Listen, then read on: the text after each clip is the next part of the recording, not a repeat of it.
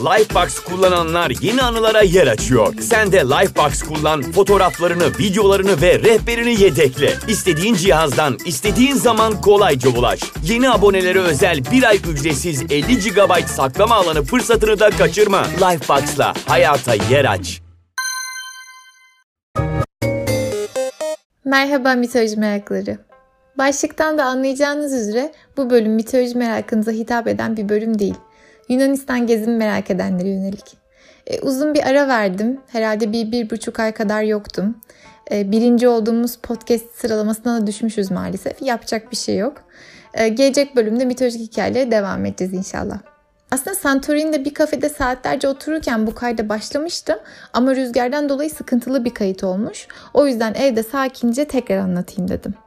Öncelikle Euro'nun TL'ye karşı bu kadar yüksek olduğu bir zamanda, üstelik Covid varken, daha da fenası Yunanistan Türkiye'den gelenleri kabul etmiyorken ben niye gideceğim diye tutturdum onu anlatayım. Her yıl düzenli olarak tatil planı yapan bir tip değilim genelde. E, spontan tatile çıkarım zaten normalde. Son 2-3 yıldır önce bazı hedeflerim, sonra Covid filan derken tatil yapmaya çok da fırsatım olmamıştı. E bu Covid filan hepimizi yıprattı bir buçuk yıldır zaten. O da ayrı mesele. Bir de bunlara benim geçirdiğim kişisel süreçler de eklendi. Galiba özellikle 27 yaşından sonra insanın ben hayatımda ne yapıyorum, mutlu muyum, ne istiyorum gibi soruları artıyor. 30'lara yaklaşınca iyice tavan yapıyor. Benim de 30. yaş günüm yaklaşıyordu. Yani bu dünyada 29 yılımı doldurup annelerimizin tabiriyle 30'dan gün almaya başladım. Beni sesinden dolayı maksimum 22-23 sananlara selam olsun. Hayatımdaki bazı ciddi değişiklikler, kendime, sevdiklerime, geleceğe, bazı duygulara, fikirlere karşı inancımın ve yaklaşımımın değişmesi bir mola verme ihtiyacı yarattı bende. Bir tatil ama neresi diye düşünürken mitolojiyle de birleşince Yunanistan'a gitme fikri doğdu. Aslında oraya hep gitmek istiyordum ama yakın diye hep erteledim filan. Bu zamana kısmetmiş. Benim ta 2014'te Erasmus yaparken tanıştığım, o zamandan bu zamana hala görüştüğümüz Perulu bir arkadaşım var, Julissa. E, zamanda kendisiyle beraber 10-15 tane ülke gezmişliğimiz var. Hollanda'da yaşıyor. Zaten ayda birkaç kez hadi şuraya gidelim, hadi buraya gidelim diye baskı yapıyor bana. E, her zaman mümkün olmuyor tabii. Onunla Yunanistan'a gidelim dedik. Şimdi kulak dolgunluğu Yunanistan deyince akla gezilecek nereler geliyor? Selanik, Atina, Mikonos, Santorini. Yani benim ilk aklıma gelenler bunlar daha doğrusu. Ama Julisa'nın aklına Selanik gelmiyor tabii. Neyse Selanik'e atamın anılarının olduğu yerlere ziyarete başka zaman giderim inşallah dedim. Atina ve Santorini planı yaptık biz bir haftalık. Ama Julisa salıdan gelecekti. Ben pazartesi. O da yani bir gün önceden gidip yalnız kalmak istediğim için hem biraz kafa dinlerim, hiçbir şey yapmadan kendimle baş başa kalabilirim hem de arkeoloji müzesine gidebilirim diye düşündüm. Çünkü Julissa müze, tarihi yer gezmekten filan pek hoşlanmaz. Aslında ilk başta benim gitmem sıkıntılıydı. Malum Yunanistan'ın Türkiye'ye uyguladığı Covid tedbirlerinden dolayı bazı özel durumlar dışında Türkiye'den ülkeye giriş şu an için yasak. Yunan Julissa'nın normalde Hollanda'da oturum izni olduğu için onun gelmesi neredeyse garanti gibiydi. Ama sonra tam tersi oldu. Ben bir şekilde 24 saatte 3 ülke 5 şehir değiştirerek Yunanistan'a girebildim. Bakınız pratik Türk zekası. Julissa gelemedi. Ama Atina'daki son günüme kadar gelmeye çalıştı. O yüzden belki o gelir umuduyla Akropolis'i yani Atina'nın belki de en önemli yerini gezmek için en son güne bırakmıştım. Ama gelemeyeceği son dakikada belli olunca ben tek başıma Santorini uçağıma gitmeden önce Akropolis'i ve başka önemli yerleri koştur koştur dolaşmak zorunda kaldım. Hatta mesela işte agoraları dolaşamadım bile. Biletim olmasına rağmen dışarıdan baktım yani öyle söyleyeyim. O kadar zamanım yoktu.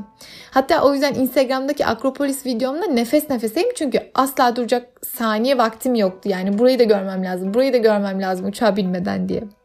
Şimdi size genel olarak izlenimlerimi ve edindiğim bilgileri aktarayım.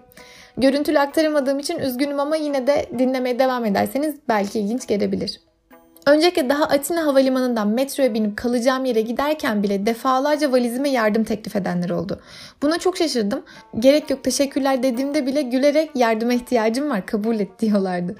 En son sokağa vardığımda binalara bakıp kapı numaralarını okumaya çalışırken yandaki kafede muhtemelen kız arkadaşıyla oturan bir çocuk yerinden kalkıp benimle beraber kalacağım yeri aradı. Ya ben bulurum filan dememe rağmen buralar biraz karmaşık dedi ve beni binanın önüne kadar götürüp sonra tekrar kız arkadaşın yanına döndü.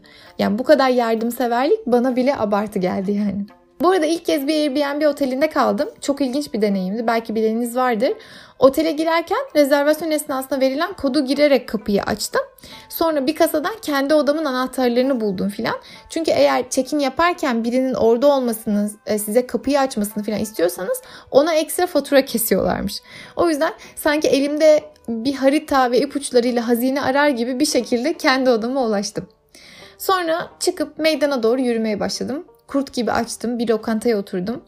Geleneksel yemekler kısmına baktım tabii her turist gibi. Musakka yazıyor. Sipariş ettim. Bizim musakka değil. Lazanyaya benzer bir mantığı var ama adını öyle koymuşlar. Bayağı beğendim ben. Menüde bayağı tanıdık gelen şey var tabi. Yoğurt Yunan yoğurdu, döner Yunan döneri, Türk kahvesi Yunan kahvesi, lokum ya lokum, Türk lokumu Yunan lokumu olmuş. Kaymak kaymaki olmuş. İşte baklava var, kadayıf var. Ne ararsanız aynı bu isimlerle var. Zaten sadece yemek değil kültürümüz de o kadar benziyor ki. Mesela nazar boncuğunu adeta Yunanistan'ın simgesi haline getirmişler. Turistlere de bayağı iyi pazarlamasını yapıyorlar. Ben de her fırsatta kimi bulsam bu aslında bizim diyorum. Mesela karşıdan karşıya geçerken de çoğu zaman kimse kırmızı ışık takmıyor. Bu da takdir edersiniz ki kendinizi ülkenizde hissettiriyor. Şehrin meydanı Monastiraki adını meydandaki küçük manastırdan alıyor. Meydanda bir de Osmanlı zamanından kalma bir cami var. Ama sanırım kapalıymış çünkü Yunanistan'da cami yapımına izin verilmiyormuş. Müslümanların ibadetlerini kendi kendilerini yapmaları da sorun yok ama cami yasakmış. Yunanistan'da bizim aramızda ta Osmanlı'ya 1800'lere dayanan politik bir gerginlik var biliyoruz. 400 yıl Osmanlı egemenliği altında yaşayıp 1800'lerde Osmanlı'nın güçten düştüğü zamanda savaşıp bağımsızlıklarını kazanmışlar. Üstüne Kurtuluş Savaşı filan derken hep aramız bir limoni yani. En sonunda biz geçen Ayasofya'yı camiye çevirdik geçen yıl. Ona da bayağı kızgınlar. Onu da anlıyorum. Ama kendini bu kadar demokrasinin, felsefenin doğduğu yer olarak, özgür düşüncenin savunucusu olarak gören bir devletin bir inancın ibadet yerini yasaklaması hangi demokrasi, özgür düşünce anlayışına sığar onu bilemedim. Bana çok iki yüzü geldi bu hareketleri. Ama sonuçta politika işin içine girince herkes biraz suçlu oluyor maalesef. Ha bu arada bu yüzden Instagram'dan işte onlar cami yapılmasına izin vermiyor. Keşke gidip de onları euro kazandırmasaydın diyenler olmuş. Valla kimse kusura bakmasın. Politikacıların kendi başlarına aldıkları kararlar, yarattıkları sorunlar yüzünden ben ne topyekün bir devlete ne onların insanına düşman olup 3 günlük dünyada bu kadar görmek istediğim bir yere gitmekten vazgeçmem. Ortada bu kadar geçmişi olan bir husumet varken insanlar Türklere nasıl yaklaşıyor diye soracak olursanız o da sanırım hemen her yerde olduğu gibi karışık. Türk olduğumu öğrenince aa ne güzel İstanbul'dan mı? Oralar harika. Zaten size çok benziyoruz biz görüyorsun diyenler de oluyor. Ofiste gıcık olduğu tiple karşılaşıp günaydın demek zorunda kalmış beyaz yakalı gibi samimiyetsizce gülümseyip hmm güzel deyip usulca sessizliğe gömülenler de oluyor. Nerede kaldık? Yürürken Ermo diye ünlü bir caddeden geçtim. Burada her yerde alışveriş dükkanları var. Bizim İstiklal Caddesi gibi. Bu cadde adını Hermes'ten almış. Ermo diyorlar. Hermes tüccarların da tanrısıydı hatırlarsanız o yüzden. Zaten Atina'da birçok cadde ismini mitolojiden alıyor bu arada. İşte Persepolis, Zagreus, Elysium, Orpheus, Afroditis diye daha dikkatimi çeken birçok cadde ismi oldu. Oradan meclis binalarına ulaştım. Önünde askerlerin gösterisi vardı. Bir kısmını kaydedip Instagram'a da attım. Merak edenler bakabilir. Şansıma orada o sırada görevli olan askerlerden biri gelip bana biraz eşlik etti, anlattı. Ee, gösteri yaparken askerler aslında Cumhurbaşkanı'nın gösteri yapan askerler aslında Cumhurbaşkanı'nın muhafızlarıymış. Simgesel olarak oradalarmış. Yani Vatikan'daki İsviçreli muhafızlar gibi. Ama çok ciddi sınavlardan geçerek seçiliyorlarmış. Kıyafetleri bizim Osmanlı'daki asker kıyafetlerine çok benziyor. Zaten oradan esinlenmişler. Eteklerinde 400 pile var dediler. Bu Osmanlı'nın egemenliği altında yaşadıkları 400 yılı simgeliyormuş. O günleri hiç unutmamak ve bir daha o duruma düşmeyeceklerini e, kendilerini sürekli hatırlatmak için böyle bir dizayn yapmışlar. Gösteri esnasında inanılmaz yavaş ve sert adım atıyorlar. Bunun sebebi yere sert basıp yerin altındaki şehitlere biz buradayız merak etmeyin mesajı vermekmiş. Ayakkabılarında çok komik görünen bir pompon var. Bunun amacı da olur da bir arbedede elleri kolları bağlanırsa ayağıyla karşıdakine vurup pomponların altındaki bıçak sayesinde onlardan kurtulmakmış. Bu askerler gösteri yapmadıkları sırada daha yürürken supervisorları emretmediği sürece durmuyorlar. O yüzden bazen insanlar yolda onlarla karşılaşınca duracaklarını sanıyormuş. Ama askerler durmayınca siviller yaralanıyorlarmış. Dünyanın en saçma yaralanma şekli herhalde. 1812'de bağımsızlıklarını kazanma hikayesini bir Yunan rehberden dinledim. Adını unuttum. Bir Yunan devşirme Yeniçeri başarılarından ötürü vergi toplamakla görevlendirilerek Yunanistan'a gönderilmiş. Yunanistan'daki görevi süresince başka Yunanlarla gizli bir örgüt kurmuş ve Osmanlı'ya karşı bağımsızlık mücadelelerini başlatmış. Ama komiktir ki Yunanlar bağımsızlıklarını elde ettiklerinde fark etmişler ki kimse kendini Yunan gibi hissetmiyor. Çünkü herkese Osmanlık fikri yerleşmiş. E, onca yıl 72 millet birdir bize fikrinin yerleştiği bir toplumdan bahsediyoruz. Gel gör ki tarih derslerinde de hatırlayacağınız üzere dönemin önce akıllarında olan milliyetçilik akımının etkisiyle ülkede bu yönde çok fazla adımlar atılmış. Yunan dili, tarihi ve kültürü hakkında bir sürü eğitimler yapılmış. Yunan olmakla gurur duymak aşılanmış. Bu zaten o dönemde hemen her toplumda bizde de öyle olmuş. Şu anda da zaten benim gördüğüm kadarıyla Yunanistan'da halkta genel olarak ta Platon'dan, Aristo'dan başlayıp her şeyleriyle gurur duyan bir genel hava mevcut. Şimdi ben bunu anlayabiliyorum. Felsefenin, demokrasinin doğduğu yer olmak gurur verici gerçekten. Hala zaten okullarında bu filozofların kitaplarını okuyorlar. Ama ben milletlerin sürekli geçmişte yaşamalarına karşıyım. Bunun kimseye bir faydası yok çünkü. Yunanistan'da şu an yolsuzluk almış başını gitmiş, ekonomi berbat durumda, beyin göçü orada da var, eğitim sistemlerine güvenmiyorlar. E zaten diyorlar açık açık yani biz tam bir Avrupalı olamadık, ekonomik yapımızı Avrupalılar gibi düzenleyemedik diyorlar. E sen yani yüzlerce yıl öncesine dayanan geçmişinden gururlansan ne olur arkadaşım yani tarih karın doyurmuyor ki. Şu ana da yatırım yapmak gerek. Neyse. E, bu arada tur rehberinin birkaç yorumunu anlatayım size. Tur rehberi dediğim de ben inat edip tüm e, turistlerin bindiği şu arabalı turlara katılmadım. Halbuki bayağı ucuzdu. Öğrencilik yıllarımızda yaptığımız gibi free tura katılıp sonunda 3-5 kuruş baş bırakırım falan diye düşündüm. Neden? Çünkü gereksiz bir nostalji sevgim var. Ama sonunda yine diğer turlarla aynı başçı vermiş oldum tabii yani. Öğrenciyken daha az bırakıyorduk ama insan çalışırken sorumluluk hissediyor böyle şeylerde. E, rehber tura başlarken öncelikle hepimizin nereli olduğunu sordu. Sonra ilerleyen dakikalarda dedi ki biz aslında Avrupa Birliği üyesiyiz ama tam olarak Avrupalı gibi değiliz. Aslında daha çok Balkan toplumuyuz. Balkanlarda da şöyle bir şey vardır.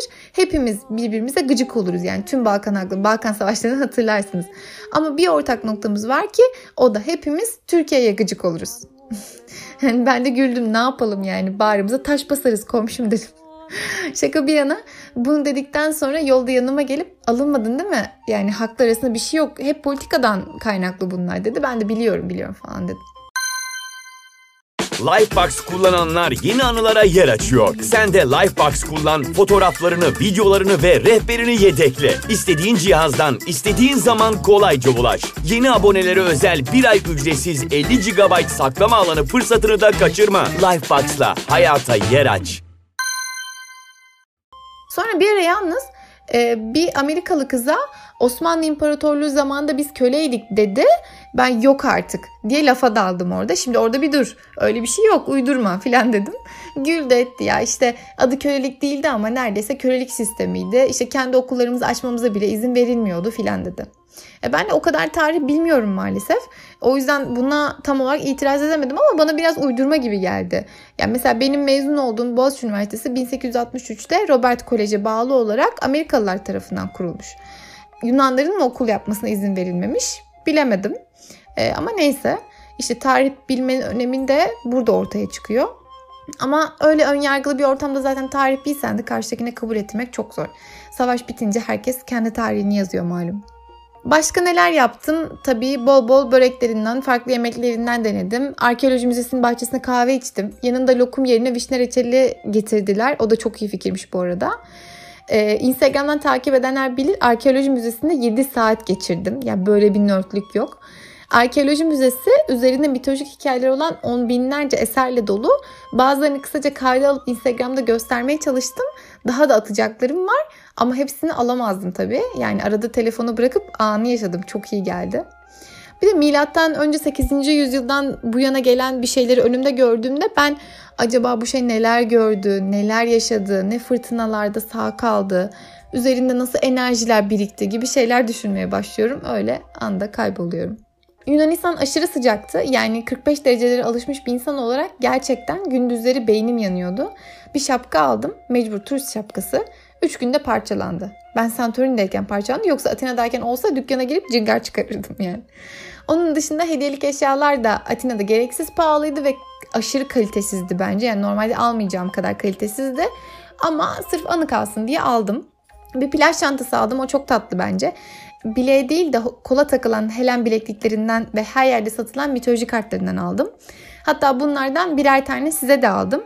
Bir çanta, mitoloji kartları, bir Helen bilekliği, bir de magnet.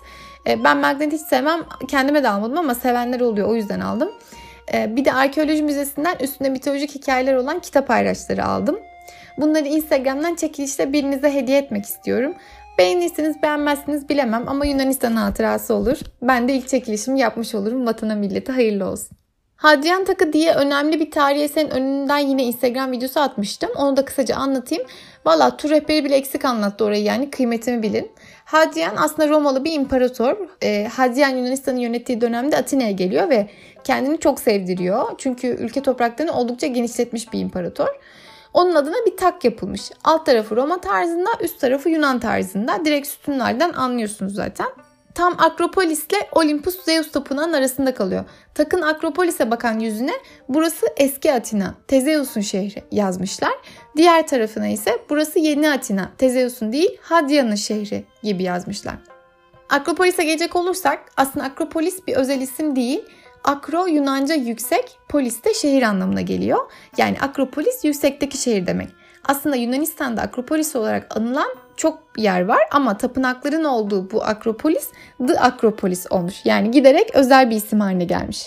İçinde antik dönemde tanrı ve tanrıçalar adanmış birçok yapı mevcut. Parthenon, Elektrion Tapınağı, Athena Night Tapınağı, Dionysos Tapınağı, e, Dionysos Tiyatrosu pardon ve daha birçokları. Hatırlarsanız Atina'nın koruyucusu Tanrı Athena'ydı. Poseidon'la girdiği yarışmada Poseidon Atenalılara tuzlu su armağan ederken Athena zeytin ağacı armağan ettiği için halk onu koruyucu olarak seçmişti. O yüzden Parthenon Athena'yı onurlandırmak için yapılmış. İçinde zamanında altın ve fil dişinden devasa bir Athena heykeli olduğu ama sonradan bu heykelin de eritildiğine inanılıyor. Parthenon altın oranı yakın bir orana göre inşa edilmiş ama tam olarak altın oranla değil. Sebebi de insan gözünün altın orandan bir tık rahatsızlık duymasıymış. Yani mükemmel bir şey aslında too good to be true dercesine bize garip geliyor. O yüzden sütunları dümdüz yapmamışlar. Biraz incelip kalınlaşacak şekilde yontmuşlar. Böyle bir canlılık kazandırmışlar e, sütunlara. Zeminde dümdüz yapmamışlar. Kenarları aşağıya doğru eğimli şekilde tasarlamışlar. Bu arada bu mükemmelin garip gelmesi olayı e, üniversitede psikoloji dersinde gördüğüm bir deneyi anımsattı bana. Adını anımsamıyorum ama olay şuydu. Bir yapay zekaya bir müzik parçası çaldırıyorlar. Bir de aynı parçayı bir insana çaldırıyorlar. Makine hatasız çalıyor, insan tabii hatalı çalıyor. Ama deneyin sonunda ezici bir çoğunluk makinenin değil insanın çaldığını daha çok beğeniyor. Yani Partenon'daki bu olay da bana o deneyi anımsattı. İçimizdeki mükemmel olma dürtüsünü birazcık hafifleten bir şeyler duymak ne iyi. Tek tek tüm tapınakları anlatmayayım ama genel olarak Atina'nın adının geçtiği her yere zeytin ağacı dikmişler. Bir de Yunanistan'da her yerden mermer çıktığı için tüm bu tapınaklar, antik tiyatrolar vesaire hep mermerden yapılmış. Yani umarım bir gün isteyen herkes ziyaret edebilir. O Dionysos tiyatrosunun önünde durup vay be şimdi tragedya türü burada mı doğdu? O çılgın Dionysos şenlikleri burada mı kutlanıyordu? Ya da işte Agora'nın önünde durup vay be o filozoflar düşünürler burada mı dolaşıyorlardı diye hayal etmek insanı gerçekten başka diğerlere götürüyor. Bu arada esefle kınadığım bir şeyi anlatayım. Tahmin edersiniz ki hediyelik eşya satılan her dükkan 12 Olimpos tanrısının heykeli, anahtarlığı vesaire bir sürü şeyle dolu. Adana tapınaklar yapılan, adaklar adanan koskoca tanrıları anahtarlık yapıyorlar. Ona da çok gülüyorum.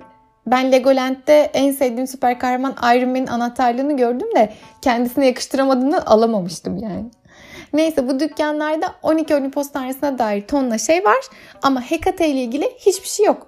Bir sürü dükkana girdim sordum. Hiçbirinde yok. Çünkü kendisi Olimpi Olimpos tanrısından biri değil. Hatta çoğu kişi Hekate'nin kim olduğunu bile bilmiyor. Yani Meda'yı biliyorlar çünkü onun PR'ı çok iyi yapılmış. Ama Hekate'yi Atina'da ve Santorini'de sadece iki kişi bildi. Onlar da maalesef hiçbir yerde ona dair bir şey bulamazsın dediler. Ben Hekate'ye ayrı bir yakınlık hissediyorum. Mitoloji benim burcumu Artemis'le, astroloji de Hekate ile bağdaştırıyor. Yengeç burcuyum ben. Ondan belki de ama maalesef hakkında bir şey bulamadım. Biraz da Santorini yansıp bu bölümü bitireyim. Daha anlatacak çok şey var ama bu bölüm bayağı uzadı. Instagram'dan atabildiğimi atmaya çalışırım. Ee, sonra yine mitolojik postlara devam ederiz. Şimdi biz iki kız Santorini'ye gitmeye karar verdik diye zaten daha gitmeden bir sürü insan bize deli misiniz? Orada herkes çift. Ya sevgili ya evli filan. Siz iki kız kötü hissedersiniz filan demişti. Ama biz taktık mı? Tabii ki hayır. Hatta bırakın iki kız olmayı e, Julissa bu Covid kısıtlamalarıyla hava, hava alanlarında görevlilerle boğuşurken Santorini'de ilk günüme de yetişemedi. Bir de üstüne yalnız kaldım yani.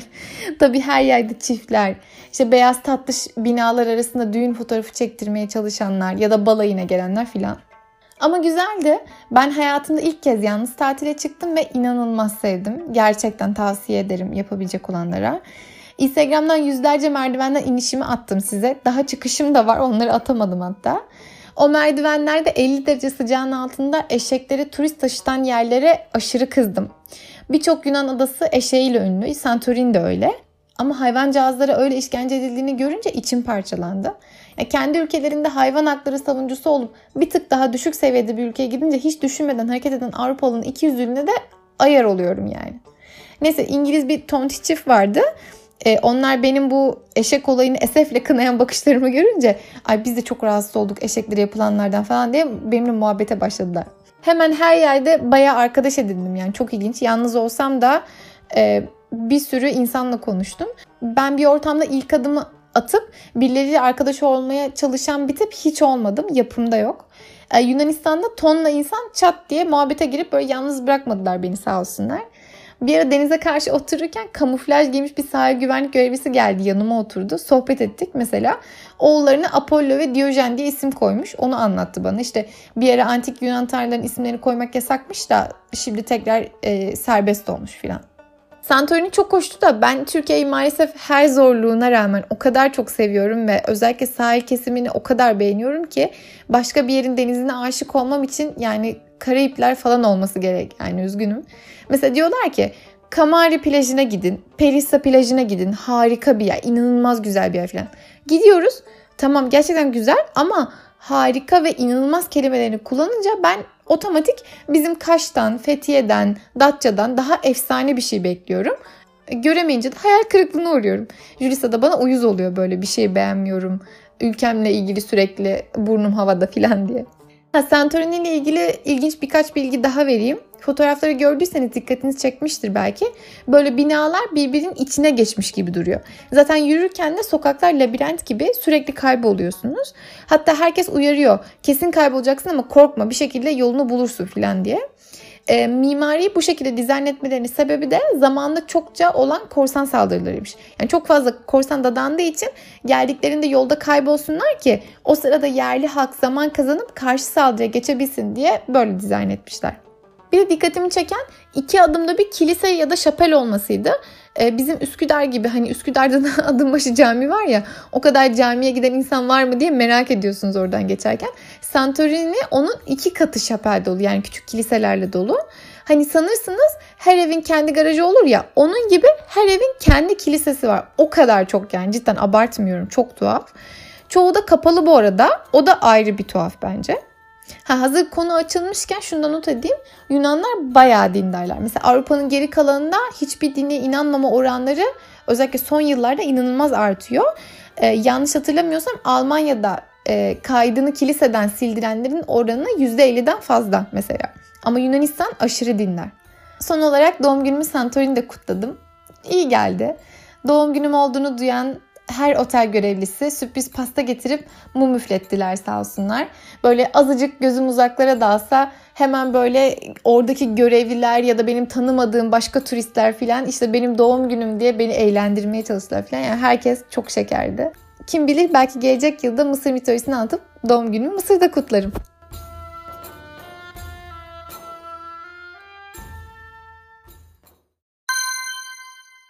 Bunun yanında 700'den fazla kitaba erişebileceğiniz kitap mobil uygulamasını da ücretsiz kullanabileceksiniz. Herhalde kendini geliştirmenin en ucuz ve kolay yolu kitap olabilir. Ayrıca içerisinde ilgi alanlarınıza göre birçok okuma listesi de var. Bu da oldukça güzel bir özellik. Özellikle düzenli okuma yapan veya ne okuyacağım sorusuyla boğulanlar için uygulama içerisindeki okuma listeleri can kurtarır. Bunlarla da bitmiyor. Psikoloji, bilim, tarih, sağlık veya girişimcilik gibi konularda yüzlerce kitabı hem okuyabilir hem de dinleyebilirsiniz. Ayrıca özel olarak seçilmiş podcastler de var. Tahmin edebileceğiniz gibi kitaptaki tüm podcastler yine kişisel gelişiminize katkı sunmak amacıyla hepsi özel seçilmiş podcastler.